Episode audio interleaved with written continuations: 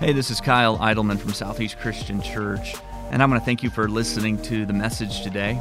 As we open up the scriptures together, I pray that this message inspires you, challenges you, and is the right word at just the right time in your life. Enjoy the message. June 5th, 1944, Nazi Germany had overtaken Europe, Poland had fallen, France followed suit. Britain's freedom was hanging by a thread, and what happened over the next 36 hours would determine the fate not just of Britain, but of all of Europe and the Western world.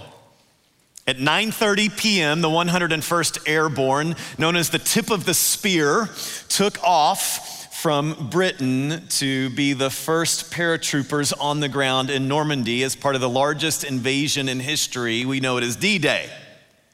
Amongst the 101st Airborne were two paratroopers, Robert Wright and Kenneth Moore, were two medics. Like most paratroopers, they were misdropped. Like most medics, they lost the bulk of their gear, only landing with what was on their belts with them.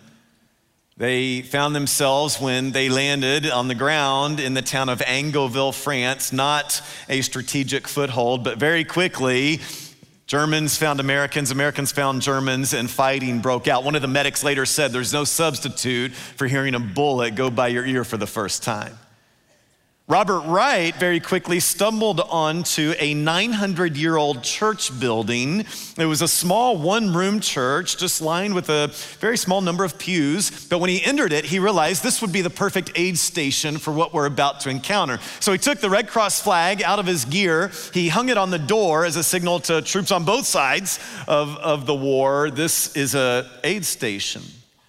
Moore, meanwhile, found a wheelbarrow and proceeded to go to the fields that surrounded them, find soldiers who had been shot or otherwise injured, load them into the wheelbarrow, take them back to the church where they would load them onto a pew and they would take turns working on them and continuing to bring in more and more soldiers. They put the most critically injured soldiers at the front of the church near the altar to keep them sequestered.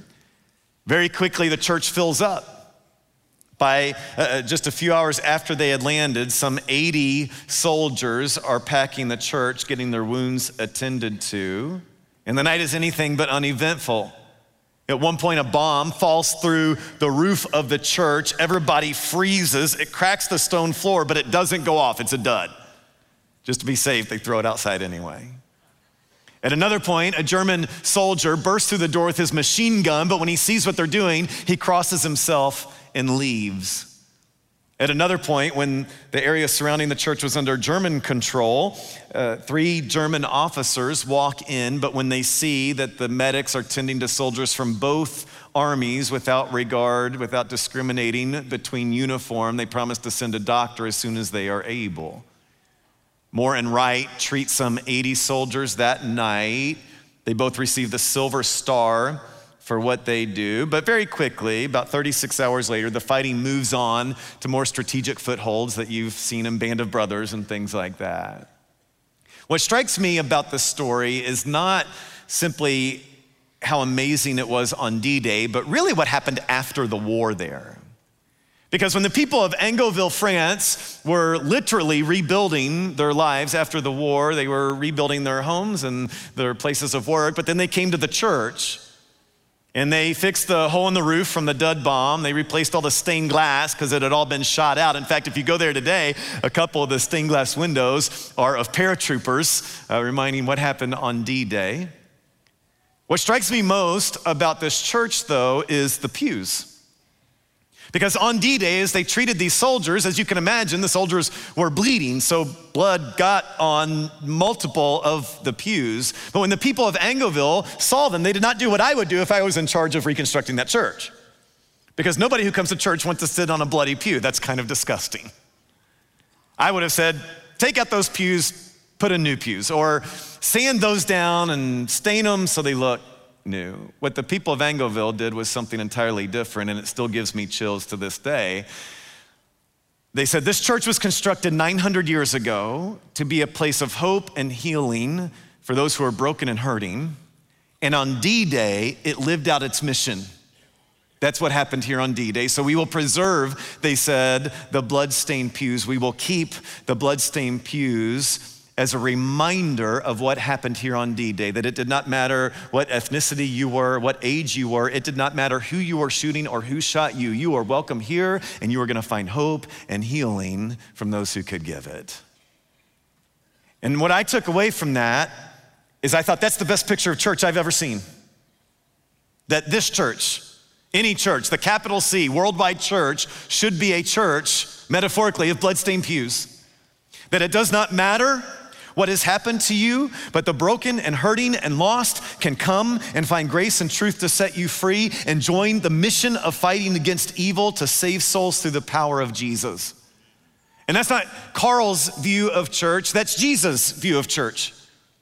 Because let me remind you of some things that Jesus says. Jesus says things like, if you're tired and worn out, come to me.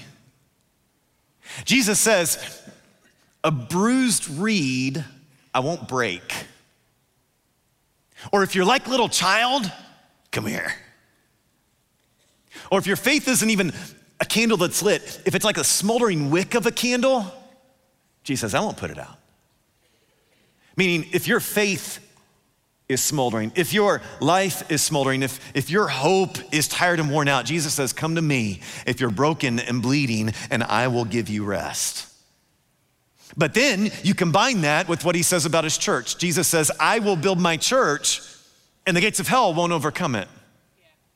For a long term, I misunderstood that because it sounds like the gates of hell won't overcome it. And when you look around at our world, it sure seems like the church, the Christian faith, is under attack, and the gates of hell won't overcome us, and we're gonna squeak out a victory in the end through the power of Jesus. But if you remember, if you're currently in high school, if you remember high school history class, you remember that ancient cities were walled cities. And the way you entered and exited was through the gates. But if you were an opposing army, the way you would attack them was not the walls of the city because that was made of stone and it was thick. That was hard.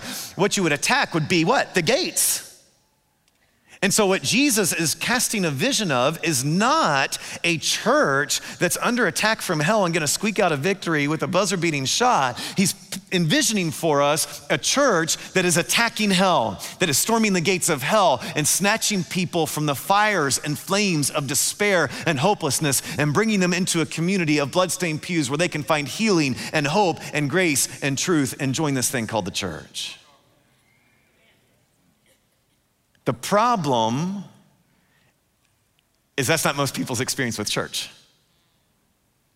Because you've seen the data, you've heard the stories, maybe, maybe you have a friend yourself, maybe, maybe you yourself have used those words to describe church of things like judgmental or hypocritical, or the worst one I hear in the stats is this just irrelevant. It just doesn't matter.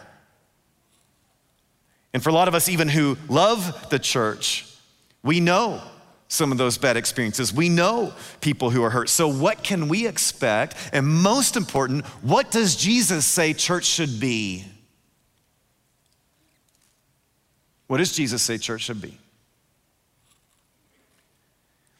By the way, if we haven't met, my name is Carl, and I am one of three executive pastors on staff here at Southeast. It is Tim Hester, Steve Carter, and myself who serve Kyle and our staff as executive pastors to bring our vision to life here. Recently, Kyle asked me if I'd be willing to teach a three week series on my own. I was very excited to do that and immediately knew what I was going to teach on because the church, the, the capital C worldwide church, has impacted me a lot of ways. But the number one way, without question, is that through the church, God has given me community. In fact, the word church means community, it means coming together.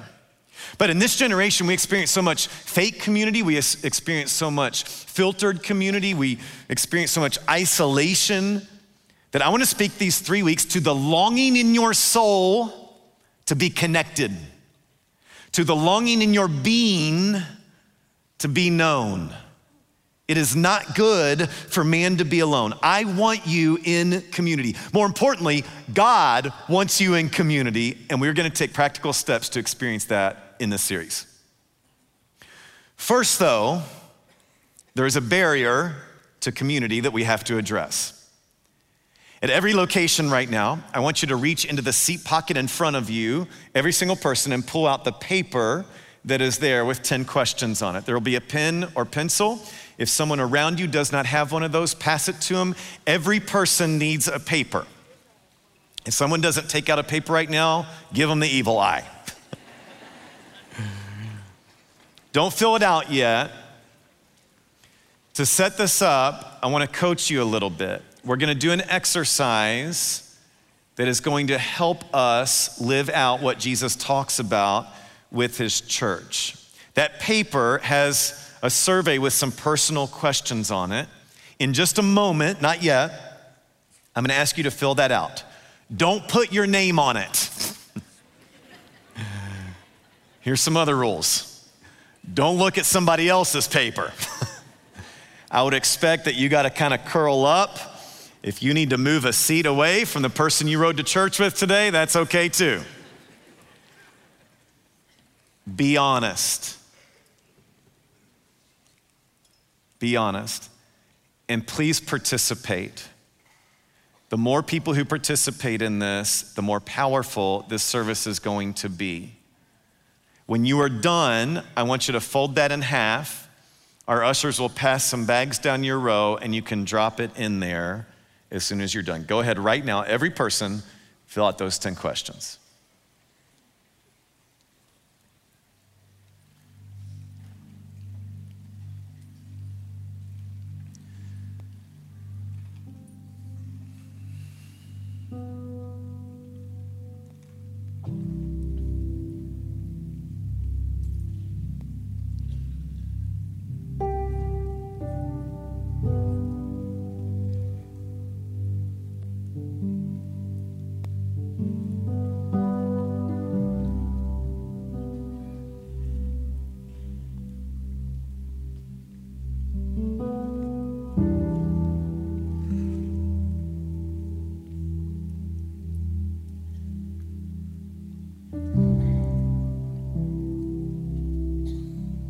Usher's going to start passing those bags.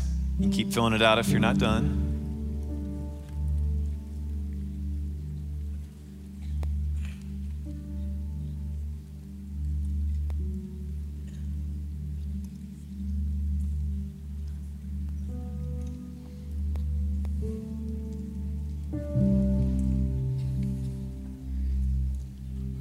Thank you so much for participating in that. Thank you, ushers, for doing a good job at all our locations all weekend.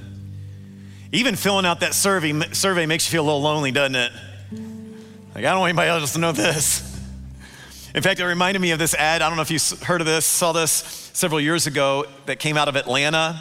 There was this ad that said, Single female seeks male companionship. I'm a very good looking girl who loves to play. I love long walks in the woods long car rides, camping, cozy winter nights lying by the fire. Candlelight dinners will have me eating out of your hand. Rub me the right way and watch me respond.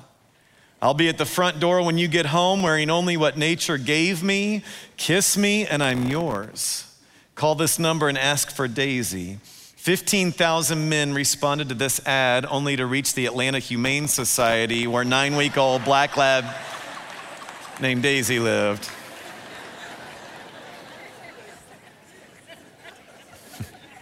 But I had you. You're getting uncomfortable, weren't you?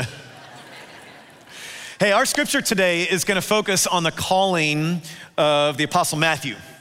And we're going to jump into Mark chapter 2. So look at Mark chapter 2, verse 13. Jesus went out to the lakeshore again, taught the crowds that were coming to him.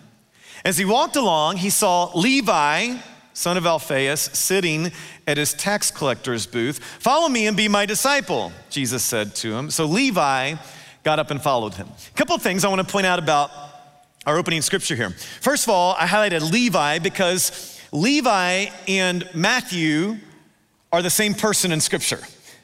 Levi is his Hebrew name, Matthew is his Greek name, and at different places you'll read each name, but it's the same person, okay? Underline tax collector's booth because we want to make sure we don't miss what's going on here. If you've been in church a while, you know that tax collectors were looked down on in Jesus' day. I want to remind us why It's because tax collecting in the Roman Empire went to the highest bidder.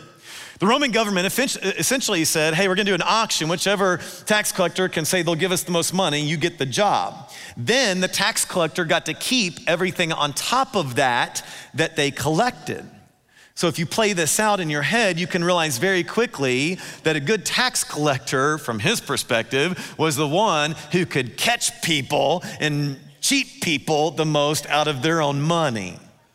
So, t- so the Jewish people hated tax collectors for two reasons. One, they existed to take their money. And even on a spiritual level or political level, they viewed tax collectors as siding with the Roman Empire to keep the people of Israel oppressed as occupiers in land that they thought God had given to them. So tax collectors were on the Romans' side. In fact, this was such a deep hatred that the day someone became a tax collector, they were permanently expelled from the synagogue and not allowed to come to the Jewish place of worship. Verse 15 later, Levi invited Jesus and his disciples to his home as dinner guests, along with many tax collectors and other disreputable sinners. They had a party. There were many people of this kind among Jesus' followers. But when the teachers of religious law, who were Pharisees, saw him eating with tax collectors and other sinners, they asked his disciples, Why does he eat with such scum? Now, the New Living Translation is paraphrasing here for us a little bit because the Greek it's written in actually says, Why does he eat with tax collectors and sinners?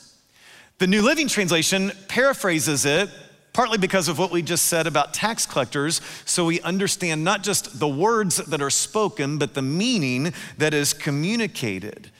In fact, the word Pharisee means separate.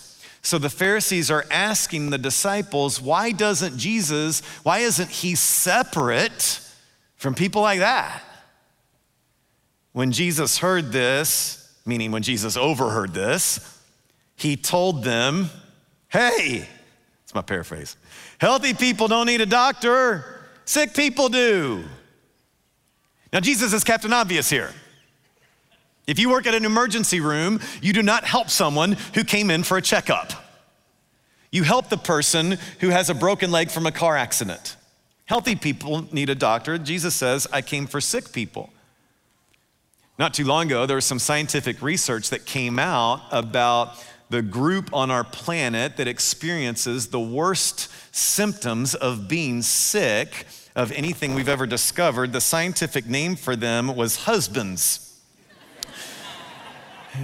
And the article explained when a wife has the flu, she goes to work, makes dinner, takes care of the kids, runs errands, pretty much does everything she normally does. She just suffers through it and grins and bears it. Meanwhile, when a husband gets the flu, he does not go to work. He moans and groans. He can't work. He can't parent. He can't reach his water on the bedside table. He moans in agony. His wife runs into the bedroom thinking she needs to call 911 because her husband is dying, only to find out he can't lift the straw and give himself a drink.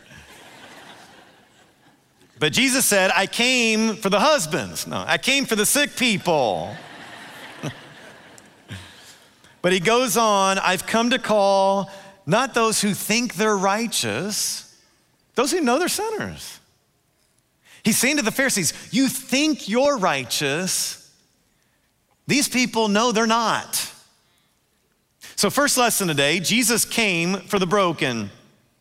Jesus came for the broken. Look back at verse 15. When Levi has this party for Jesus, who does he have? Tax collectors, disreputable sinners, I like this phrase many people of this kind. Jesus came for the broken. Whenever I hear a, a word broken or broke, it reminds me of this old viral clip.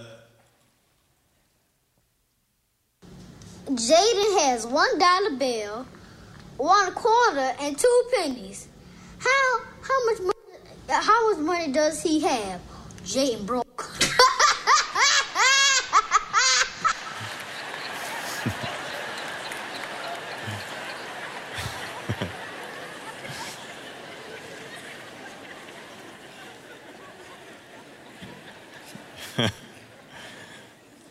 Jesus came for Jaden, is what we're saying. Jesus came, Jesus came for the broken. Uh, one time I read an article called The Atrocious Mathematics of the Gospel. in it, the author attempted to use examples from the Gospels to point out that when you study Jesus, when you study grace, it's atrocious math. It just doesn't add up. And the author reminded us of the famous story when Jesus said, If you want to know what God's like, God's like a shepherd. And he had 99 sheep over here that were fine, but one had run off, and he left these where they could be eaten by wolves or stolen or wander off because he needed the one. And in, in, the Gospel of John, one time a woman anoints Jesus with, with, with perfume, which doesn't sound that crazy until you read that the perfume was worth a year's salary. Just pours it out, gone. And Jesus said, She did a good thing. Another time, Jesus says, if you want to know what God and grace is like, it's, it's kind of like a business owner.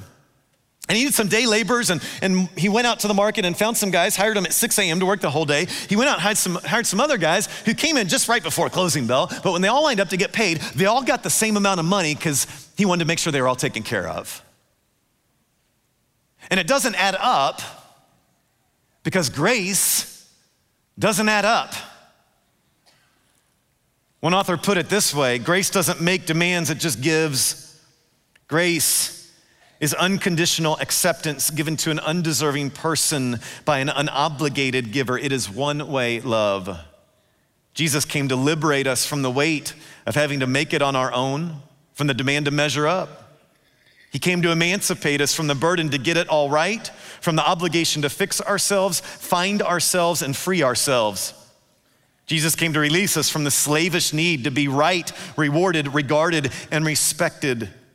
Because Jesus came to set the captives free, life does not have to be a tireless effort to establish ourselves, justify ourselves, and validate ourselves. Grace is recklessly generous, uncomfortably promiscuous. It doesn't use sticks, carrots, or time cards. It doesn't keep score. Grace is love that seeks you out when you have nothing to give in return. Grace is love coming at you that has nothing to do with you. Grace is being loved when you are unlovable. It's why Tim Keller said, You are more sinful than you dared imagine, but more loved than you dared dream, which means grace is not clean yourself up and then come to Jesus. Grace is not you've been good enough and Jesus will fix your blind spots. Grace means it's paid in full. Grace means there's nothing you can do to make God love you more and there's nothing you can do to make him love you less. And the reason it's true is because Jesus, the Son of God, died on the cross and rose again. The tomb was empty, he was seen, so our hope is real. Therefore, anyone can come to Jesus no matter how disreputable you are, and you can get grace.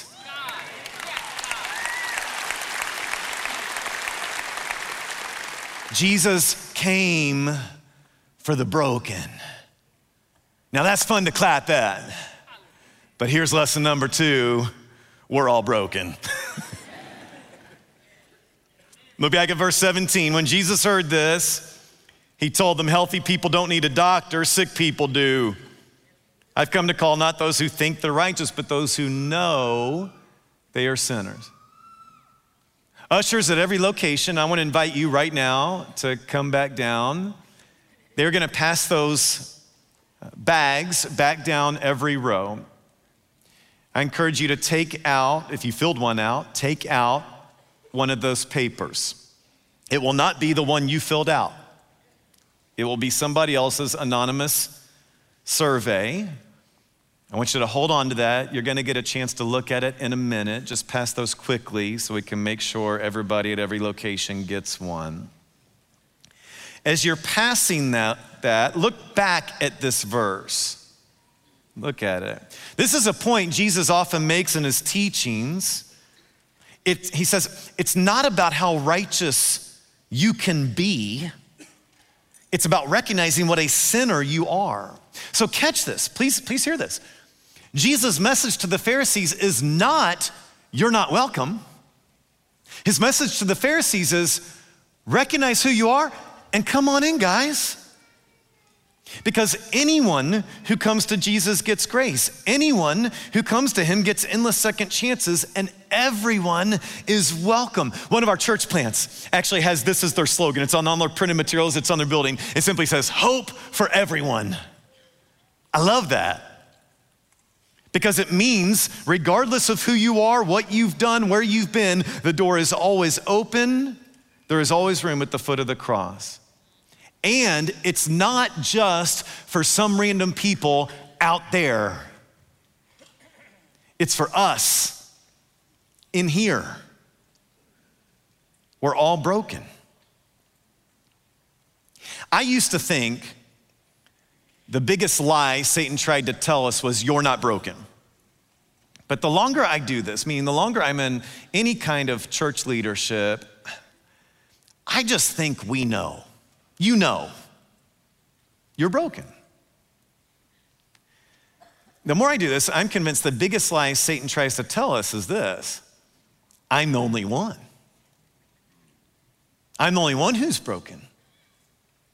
I'm the only one who thinks like that. I'm the only one who's addicted to that. I'm the only one who's involved with church but is tempted by this. I'm the only one who doesn't have what it takes. I'm the only one who's a failure as a dad. I'm the only one who thinks meds are my only option. I'm the only one who drinks to forget. I'm the only one, whatever. And if you're the only one, you hide, you pretend, you fake, you wear a mask, but we are all broken. Jesus' message to the Pharisees is you don't have to be separate because you're all the same. We're all broken. Take out the survey you have. I'm going to read through these questions one at a time. As I do, I will cue you, but if your person checked yes, I'm going to have you stand up where you are, and then I'll tell you when you can sit down. We're going to go through these one at a time. Okay? Question one Do you struggle with depression, fear, or anxiety? If your paper says yes, stand up.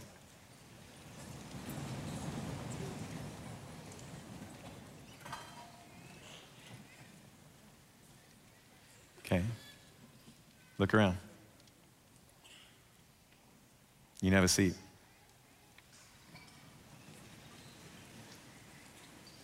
Have you ever thought about or attempted suicide? If your paper says yes, stand.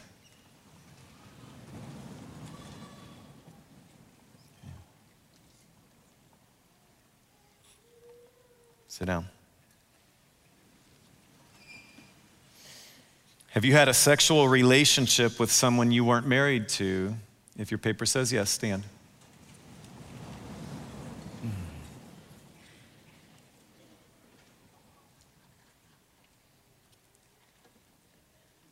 You can have a seat. Have you been physically abused or physically abusive?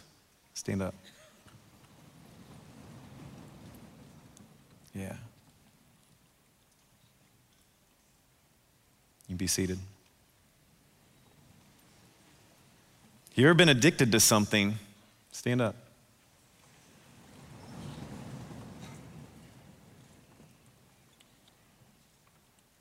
Be seated. Do you currently take medication for mental or psychological struggles? Stan? Mm-hmm. Sit down. Are you ashamed of your sex life? Stand up. Yeah. Look around, folks. Look around. Sit down. Are you lonely? If your paper says yes, stand up.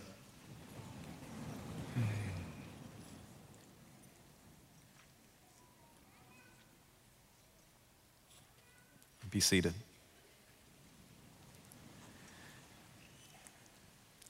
Have you ever struggled to believe God loves you, He likes you, and He wants what's best for you. If so, stand.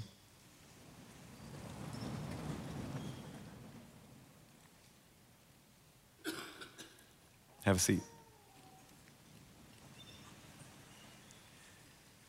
Do you have any secrets? If your paper says yes, stand up.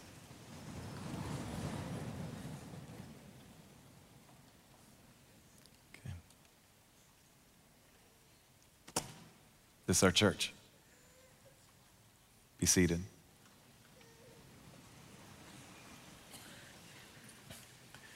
Some of you owe me a thank you note because that's the best workout you're going to get all month. but listen to me. Listen to me, church. You think you're alone, you're not. You wonder if God wants you, He does. You think church is for perfect people, it isn't. You doubt grace is for you, it is.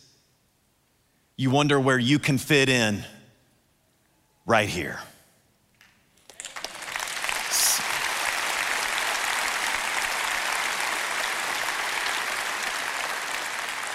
Satan wants you to think. Satan wants you to think, I'm the only one. But you are not alone. You are not alone. You are not alone. You've been shot like those guys on D Day, and some of it was your fault, some of it wasn't. But you're bleeding. And Jesus says, Hey, healthy people don't need me. Sick people do. I've come to call not those who think they are righteous, but those who know they are sinners. In other words, Jesus says, I came for those who know they're bleeding. Somebody said to me once, Carl, I don't like in your preaching over the years how you always talk about how we're so broken. Doesn't Jesus fix us? Well, yes and no. Yes and no. Jesus died on the cross for our sin.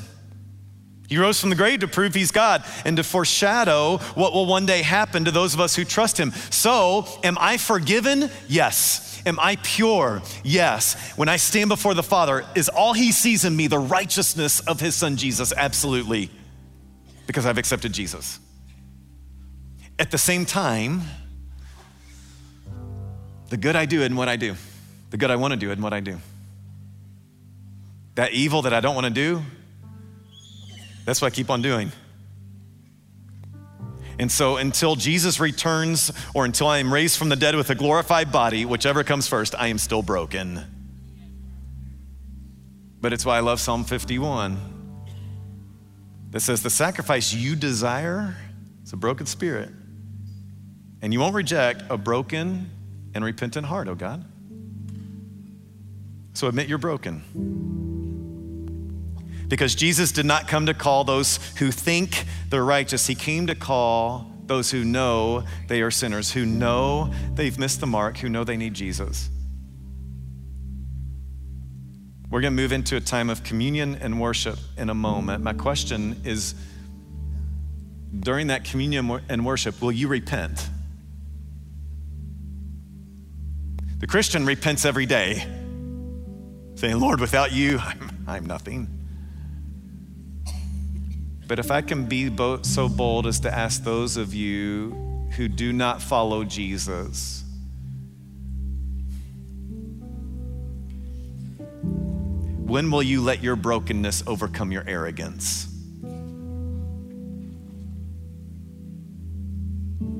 When will you humble yourself to the King of Kings and Lord of Lords? When will you humble yourself? And say, I've got these secrets and I'm lonely and I've got pain. Jesus, my way isn't working. And choose faith. Repent, be baptized, and find a home in this place called the church. Jesus came for you. Before we wrap up, I need to tell you that I know after an experience like this, a lot of us are thinking, well, what about this? And what are we going to do with that? And we should say something about, we're going to get there in the series. You have to come back. you have to come back the next two weeks because this is just part one. And we can't leave it here. We've got to do something with this. If you want to prepare for next week, you can read the first story in John chapter 5 to get ready. First story in John chapter 5 to prepare for next week. I encourage you to take that paper home uh, from a person you don't know and put it either on your mirror or in your paper Bible. Somewhere you'll see it every day this week so you can pray for that person every day this week, that they will find community uh, through Jesus in his church. Not too long ago, I was doing my daily Bible reading and I came across what was to me a new name of God. And for those of you that that sounds confusing, what I mean is simply throughout the scriptures, occasionally you'll see a person or group of people that encounter God in a unique way and then refer to him by a nickname to remind them of how God acted in their life. So at one point, God provides in, in a unique way. They say, We're going to call you Jehovah Jireh. You're the God who provides. In fact, when the angel tells Joseph that the birth of Jesus is coming, the angel says, You know, his name will be Jesus, but they're actually going to give him a nickname. It's going to be Emmanuel, which means God's with us. That's just going to be what they call him, even though his name's Jesus.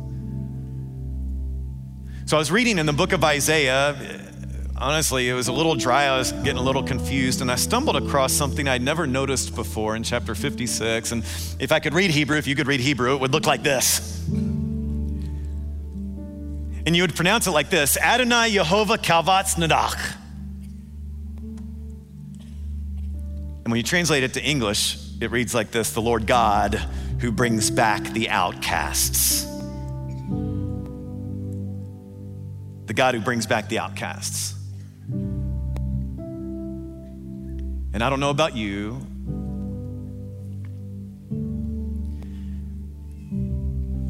but when I am in God's church, that's who I'm reminded I worship.